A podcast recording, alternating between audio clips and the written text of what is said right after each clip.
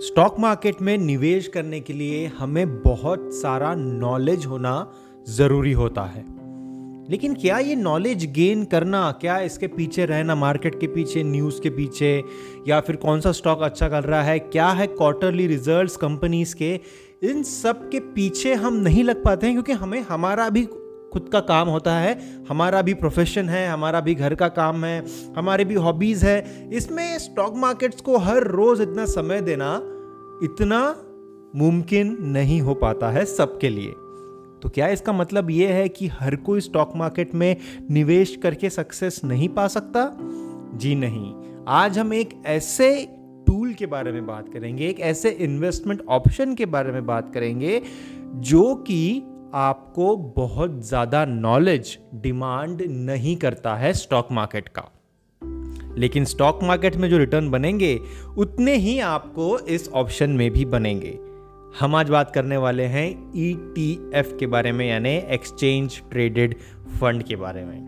तो दोस्तों, अगर आप नए हैं पॉडकास्ट के ऊपर में तो लाइक ज़रूर करिएगा इस एपिसोड को। साथ ही में फॉलो ज़रूर करिएगा इस पॉडकास्ट को, जिससे हमें मोटिवेशन मिलता है आपके लिए बेहतरीन कंटेंट बनाने का। तो शुरुआत करते हैं। एक्सचेंज ट्रेडेड फंड जिसको कि ई e कहा जाता है, ये स्टॉक मार्केट का ही एक रिफ्लेक्शन है। मतलब स्टॉक मार्केट अगर पाँच परसेंट से ऊपर तो ई e भी पाँच परसेंट से ऊपर। स्टॉक मार्केट अगर पाँच परसेंट से नीचे मतलब ई e भी पाँच परसेंट से नीचे आता है।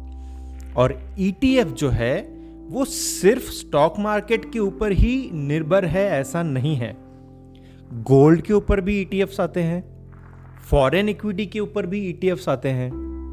अब स्टॉक मार्केट के अंदर भी बहुत सारी कैटेगरीज है, जैसे कि, मान लीजिए स्मॉल कैप कंपनीज़ हैं तो स्मॉल कैप का भी ईटीएफ आता है लार्ज कैप का भी ईटीएफ आता है।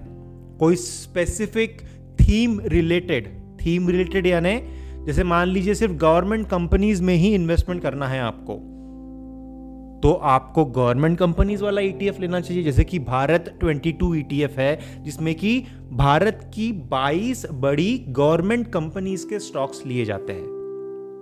तो अगर आप एक एक कंपनी के स्टॉक नहीं ले सकते, जैसे कि ओएनजीसी है गेल है एचपीसीएल है पावर ग्रिड है, इनके इंडिविजुअल स्टॉक्स लेना, खरीदना, कब खरीदना है, क्या करना है, ये सारी चीज़ें में मतलब ये झंझट में आपको नहीं पड़ना है, लेकिन आपको एक बेहतरीन रिटर्न चाहिए है स्टॉक मार्केट से और इन गवर्नमेंट कंपनीज़ के स्टॉक से तो आप ये भारत ट्वेंटी का ई e ले लीजिए।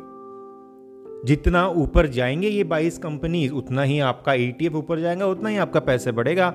अगर ये 22 कंपनीज़ में गिरावट आई तो आपके ई e में भी गिरावट आएगी मतलब आपके भी पैसे कम होंगे। तो ये बस सेम ही चीज़ है।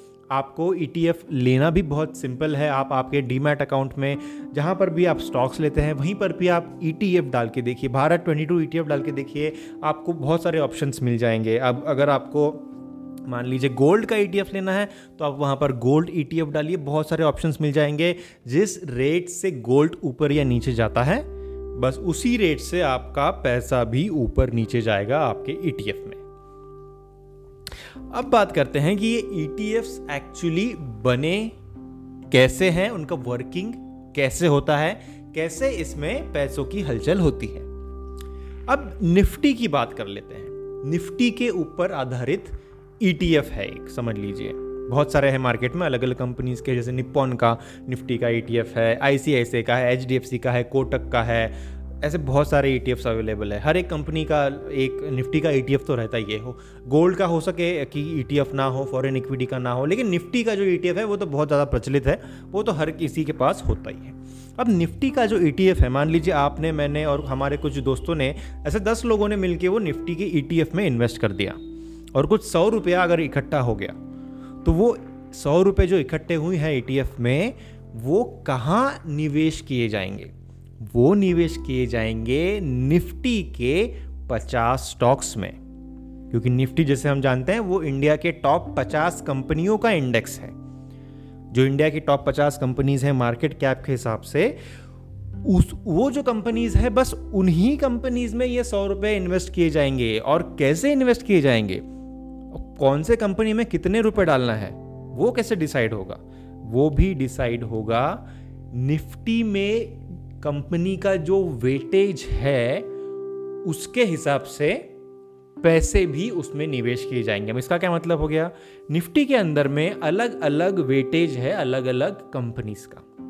जैसे मान लीजिए आईटीसी है, एक बहुत बड़ी कंपनी है मार्केट कैप बहुत ज़्यादा है। रिलायंस एक बहुत बड़ी कंपनी है मार्केट कैप बहुत ज़्यादा है निफ्टी में। तो ये H D F C bank की अगर बात कर लेते हैं, बहुत बड़ी कंपनी है मार्केट कैप बहुत ज़्यादा है निफ्टी में। तो ये जो मैंने नाम लिए, इनका वेटेज भी ज़्यादा है निफ्टी में। और जो, जिसका मार्केट कैप सबसे लीस्ट है, मान लीजिए जो forty fifth forty six forty seven forty eight forty nine fiftieth number पे आता है, उसका मार्केट कैप कम होने की वजह से उसका वेटेज भी काफ़ी कम है। तो जो कंपनी का जितना ज़्यादा वेटेज है, बस उसी प्रपोर्शन में, उसी को ध्यान में रखते हुए ये ई e में भी निवेश किया जाएगा और उन सौ रुपयों को उस प्रकार से बाइफरकेट किया जाता है। तो इस तरीके से मान लीजिए अगर आपको ये पचास कंपनी लेना तो इतना मुनासिब नहीं होता है हमारे लिए। इसलिए क्यों ना हम अलग अलग कंपनियों को ना लेते हुए बस एक ही ई e ले ले जो निफ्टी ऊपर हमारा पैसा ऊपर, निफ्टी नीचे हमारा पैसा नीचे। स्टॉक मार्केट अगर ऊपर जाता है तो निफ्टी तो ऊपर जाता ही है ना? हम निफ्टी और सेंसेक्स को ही हमारा एकमात्र एक रेफरेंस पॉइंट पकड़ते हैं जब भी हम मार्केट की बात करते हैं। तो ई e किसके लिए है? अगर आपको मार्केट की झंझट में नहीं पड़ना है तो ई e आपके लिए है। अगर आपको समय नहीं है इतना आ, आपको इतना नॉलेज नहीं है यहाँ पर आप गेन भी नहीं करना चाहते। क्यों हम हर एक चीज़ का नॉलेज लें? पॉसिबल नहीं है हम हर एक चीज़ डी आई वाई करने को देखें। डू इट योर सेल्फ वाली हर एक चीज़ नहीं कर सकते। हमारे बाकी भी काम होते हैं इसलिए हम क्यों ना एक ई टी एफ़ ले ले गोल्ड का ले ले फॉरेन इक्विटी का ले ले बारह ट्वेंटी टू का ऐसे बहुत सारे ई e आते रहते हैं। नए नए ई लॉन्च भी होते रहते हैं। आप उन ई e में इन्वेस्ट करिए। स्टॉक मार्केट में जितना रिटर्न्स आता है, बस वही रिटर्न्स आएगा। वैसे ही आने वाला है, क्योंकि कंपनीज़ भी वही है वेटेज भी वही है। इसलिए वही रिटर्न आएगा और रिस्क भी कुछ हद तक कम हो जाएगी, क्योंकि इंडेक्स के साथ साथ में चलता है। हर एक ई e जो है, उसका बेस एसेट कुछ ना कुछ होता है। जैसे हमने गोल्ड ईटीएफ की अगर बात की तो गोल्ड है उसका बेस एसेट अंडरलाइंग एसेट जिसको कहते हैं। अगर निफ्टी का ईटीएफ है तो निफ्टी है उसका अंडरलाइंग एसेट अगर फॉरेन इक्विटी है तो फॉरेन की जो कंपनीज़ है फॉरेन की जो इंडेक्स है, वो है उसका अंडरलाइंग एसेट अगर भारत ट्वेंटी टू ई है तो जो बाईस कंपनीज़ हैं, जो गवर्नमेंट कंपनीज़ बड़ी महारत्न कंपनीज़ नवरत्न कंपनीज़ वो है उसका अंडरलाइंग एसेट तो ये अंडरलाइंग एसेट के साथ में आपके पैसे ग्रो होते हैं। तो एक बहुत ही सिंपल और सरल इन्वेस्टमेंट ऑप्शन है ईटीएफ e जितना कॉम्प्लिकेटेड लगता है वो उतना है नहीं। बस जैसे आप म्यूचुअल फंड खरीदते हैं, उसी तरीके से मान लीजिए ये ई e भी है, लेकिन म्यूचुअल फंड में थोड़े आपको एक्सपेंस रेशियो भी बेयर करना पड़ता है। थोड़े से ज़्यादा चार्जेस लगते हैं। ई e में ज़्यादा चार्जेस भी नहीं लगते हैं। बहुत ही मिनिमम हैंडलिंग फ़ीस होती है। बहुत ही मिनिमम होती है। उतना तो मतलब हमने देना ही चाहिए, क्योंकि वैसे भी अगर आप स्टॉक्स खरीदते हैं तो वहाँ पर भी आपको स्टैम्प ड्यूटी और बाकी सारी चार्जेस वहाँ पर भी लगते हैं राइट तो E T F versus stock market में अगर कोई ट्रू विनर है तो मुझे तो लगता है ई टी एफ़ है। अगर आप बिगनर है या आप ज़्यादा समय नहीं दे पाते हैं, अगर आपको एक डिसेंट और अच्छा रिटर्न चाहिए है मतलब मार्केट स्टैंडर्ड्स के हिसाब से तो E T F clear winner है। हाँ अगर आपको बाकी सब लोगों से पाँच परसेंट ज़्यादा ही कमाने हैं या फिर आपको बहुत ज़्यादा रिटर्न है, या फिर आप एक्सपीरियंस्ड है, आपने मार्केट के उतार चढ़ाव सब कुछ देखे हैं, आप, आपको उतना एक्सपीरियंस आ गया है। एक दो साल में एक्सपीरियंस नहीं आएगा। तीन, चार, पाँच साल आपको हो गए हैं, इतना पीरियड होने के बाद भी आपके पास समय भी है और आप में, आपको उतना नॉलेज भी है तो फिर स्टॉक मार्केट क्लियर विनर है। स्टॉक मार्केट, यानी इंडिविजुअल स्टॉक्स की मैं बात कर रहा हूँ। इंडिविजुअल स्टॉक्स क्लियर विनर है, फिर आप ई e में मत जाइए। या एक थोड़ा सा हिस्सा आप ई e में रख भी सकते हैं। लेकिन बिगनर्स के लिए ई e बहुत अच्छा ऑप्शन है। ट्राई करके देखिए इन्वेस्ट करके देखिए। अभी तो मार्केट ऑल टाइम हाई की तरफ़ जा रहा है, अठारह को क्रॉस करेगा। थोड़ा जब फॉल आएगा शायद अगले मतलब हो सकता है कि ये फेस्टिव सीज़न एंड होने के बाद में या फिर 2022 की शुरुआत में हम एक बड़ा 20-25 परसेंट का फॉल देखें। हम बात इसका कर ही रहे हैं। पिछले तीन चार महीनों से हमारे दोनों पॉडकास्ट के ऊपर इंग्लिश में हिंदी में भी यूट्यूब चैनल के ऊपर में भी कि मैंने एक वीडियो भी किया था कि दिवाली के पहले अठारह निफ्टी का लेवल ज़रूर आएगा। और वो बस हो ही रहा है। सत्रह के ऊपर तो जा चुका है। अठारह तो बस ऐसा लग रहा है कि बस एक दो हफ़्ते की कुछ बात है। लेकिन इतना जल्दी नहीं होगा। हो सकता है दो तीन महीने में हम अठारह या अठारह की लेवल जो है वो उस रेंज में हम देखें। लेकिन जो पुराना प्रडिक्शन था कि अठारह उन्नीस हज़ार का जो निफ्टी का लेवल है, वो बस साल के एंड तक आने वाला है। वो कुछ हद तक नज़र आ रहा है कि सही प्रूव होगा। लेकिन उसके बाद मेरा तो ये अनुमान है कि एक बड़ा फॉल हम देखेंगे, जो कि एक हेल्दी चीज़ भी है। देखिए मार्केट इतना अगर ऊपर जा चुका है तो एक हेल्दी करेक्शन आना भी चाहिए। ये तो उसूल ही है मार्केट का। अगर ऊपर जा रहा है तो नीचे ज़रूर आना चाहिए। और वही हमारा अपॉर्चुनिटी है। उस समय आप ई e में खुल करके इन्वेस्ट करें और वहाँ पर आपको बहुत फ़ायदा होगा आने वाले तीन चार सालों में।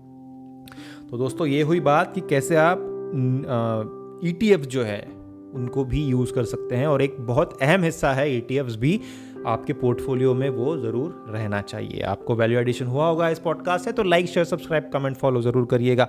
साथ ही में हमारा जो इंग्लिश का पॉडकास्ट है, उसको रेफर ज़रूर करिएगा। हिंदी और इंग्लिश के यूट्यूब चैनल है। इंग्लिश के यूट्यूब चैनल पर हम क्रिप्टो करेंसी की बात ज़्यादा करते हैं। आपको अगर रुचि होगी क्रिप्टो करेंसीज़ में तो आप इंग्लिश का चैनल भी रेफ़र कर सकते हैं। बहुत बहुत शुक्रिया कीमती समय देने के लिए और आखिर तक सुनने के लिए और मैं जल्द मिलूँगा आपसे। साथ ही में सारी की सारी लिंक्स जो है वो डिस्क्रिप्शन में दी गई है। अगर आपको, आप सोच रहे होंगे कहाँ पर जाकर के हम ये चैनल और पॉडकास्ट देखें, लिंक्स दी गई है डिस्क्रिप्शन में यहीं पर। बहुत बहुत शुक्रिया, धन्यवाद।